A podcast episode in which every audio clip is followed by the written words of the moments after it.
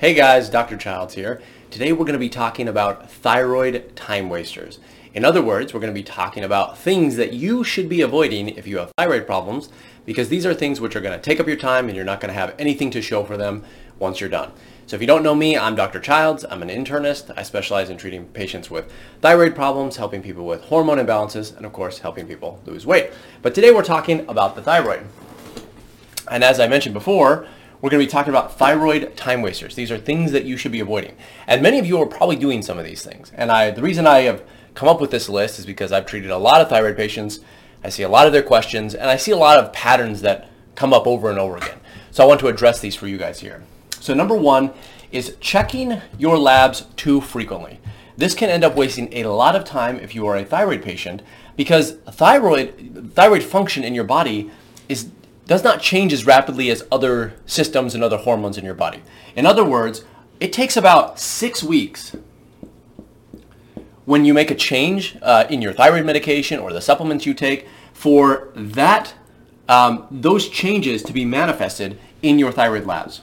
So if you are somebody who, let's say, starts a new medication and you're like, I want to see what's happening. I'm really anxious. I'm not feeling better. I've been taking it for a little bit of time. I want to know if this is working for me and you ask your doctor, hey, can I get my lab checked? And they're like, and if they don't know any better, they might say, yeah, sure. But if it's only been two or three weeks, those lab tests are completely unhelpful. They're not going to give you any actionable information. So ordering your lab tests more frequently than four to, well, let's say six, four to six, depending on what you're looking at. But six generally is just totally a waste of time. Okay, so the way that thyroid hormone works in your body whenever you're adjusting it is that that thyroid hormone has to get inside of your cell, inside of the nucleus. It targets something called a nuclear receptor, and it changes the DNA that kind of comes out, right? So it changes genetic transcription. And this process is not instant, okay? It takes a while. And that's why it takes about six weeks. And by the way, this is true whether you're taking supplements in, that are affecting your thyroid, whether you're taking thyroid medication like levothyroxine, synthroid, Armour thyroid, whatever. Okay, it doesn't matter. Whatever you're doing that you hope has an impact on your thyroid, you need to give it about six weeks to see the difference, to see that difference be manifested in your labs. Ordering them more frequ- frequently than that is just a complete waste of time. So that's number one. Number two, this is a really big one, by the way, staying with your current doctor for too long. I can't tell you the number of patients that I've seen that are with doctors that are just unwilling to help them. Right? These are doctors that are not willing to change how they think about the thyroid. These are doctors that aren't willing to change the medications that they're prescribing to their patients despite them feeling poorly. These aren't doctors that are willing to add new tests to whatever they're they're currently testing, etc. But I have patients who despite that will be with doctors for years. In fact, we have studies that show that the average length of time that a thyroid patient is with a thyroid doctor is 10 plus years. It's over 10 years. So why on earth would you spend a decade with somebody who just is simply not willing to work with you? Or for that matter, why would you trust somebody who hasn't been able to help you for 10 years? I don't know the answer to that, but I'm telling you, I see I see this happen all of the time. So if you are somebody who is staying with your doctor, that doctor is not helping you. And by helping you, I mean helping you to have more energy, helping you to lose weight, helping to balance your thyroid, then do not waste your time staying with that doctor.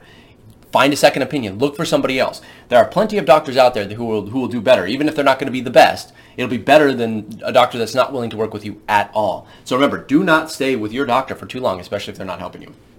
Okay, number three. This is another big one. Actually, these are all pretty big, but this one, this one is, is definitely important. This is things that you should not do, by the way. Copying what other thyroid patients are doing. And this is especially true for those patients um, who are following, you know, Facebook groups or uh, online forums or whatever it is, right? There, there, lots of communities of thyroid patients will get together um, and they often, you know, share what, share what they're doing and things like that. But there's a big problem with that.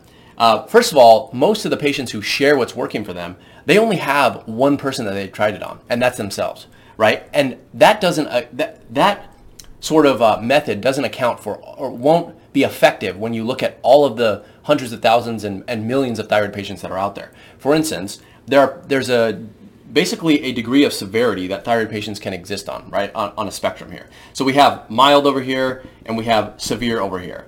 Now, if you have, you'll have some people who will be on this mild end and they'll say, oh my gosh, I took zinc and iodine and my, my thyroid patient is solved. And that's what everyone needs to do. Everyone needs to take zinc and iodine and they'll be fixed. But the problem is if you're way over here, that zinc and iodine will be beneficial probably, but very, you know, it will pale in comparison to the effects that the person who was on the mild side experienced when they took them. So you can't, you can't look at, you can't take a one size fits all to thyroid patients.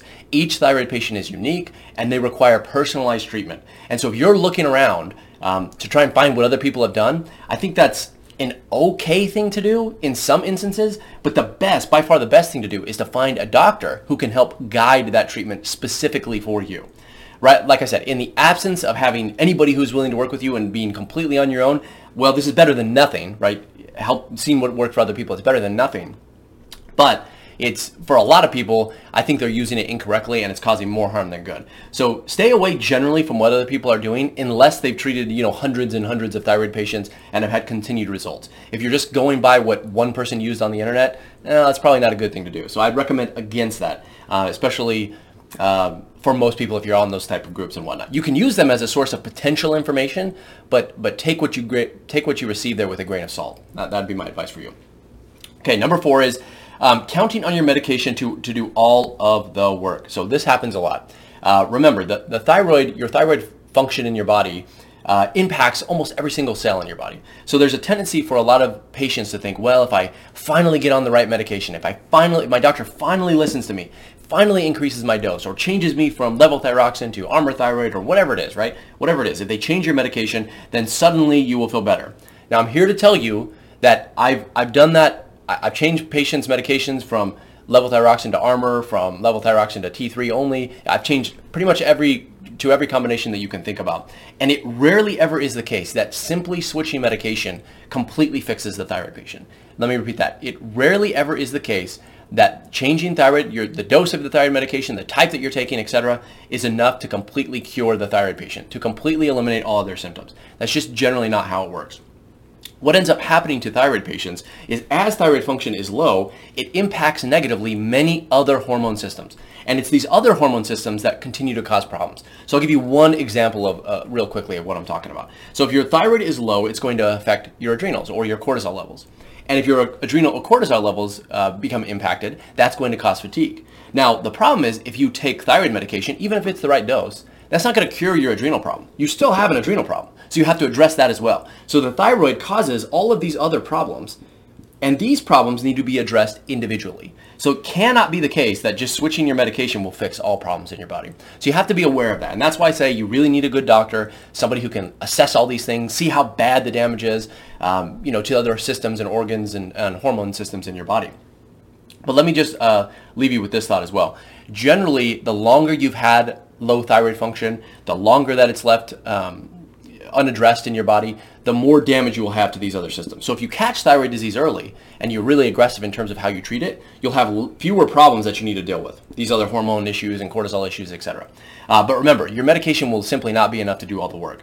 Um, and we could we could talk about this for a long time, by the way, because this also includes things like changing your diet, making sure you're using the right exercises, not too much, but you know, not voiding it completely. Those type of things also play a role as well, including stress, sleep, etc. So these are all really important things.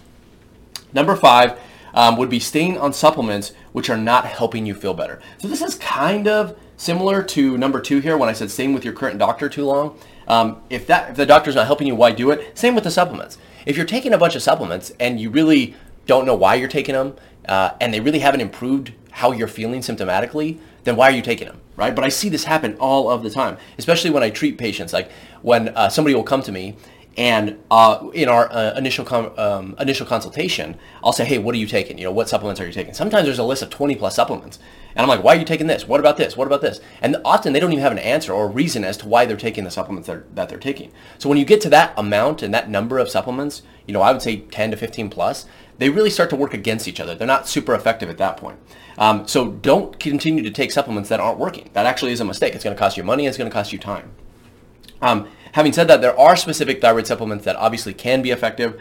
I make many of those. Um, I think they're very effective. So it kind of depends on which supplements you're using. I'm not suggesting to completely avoid all supplements, but I am saying you know, be smart about the supplements you do take. And I should also point here, this, you know, you guys aren't going to like this because it's a little bit of a curveball on this, but there are certain supplements that even even though you may not feel differently when taking them, they still are beneficial. So an example would be vitamin D. Now, vitamin D generally, like when you take vitamin D, generally for most people, it's not like suddenly the you know your your brain clears, your um, your brain fog disappears, and you have more energy. That does happen sometimes, but that's in the minority of patients.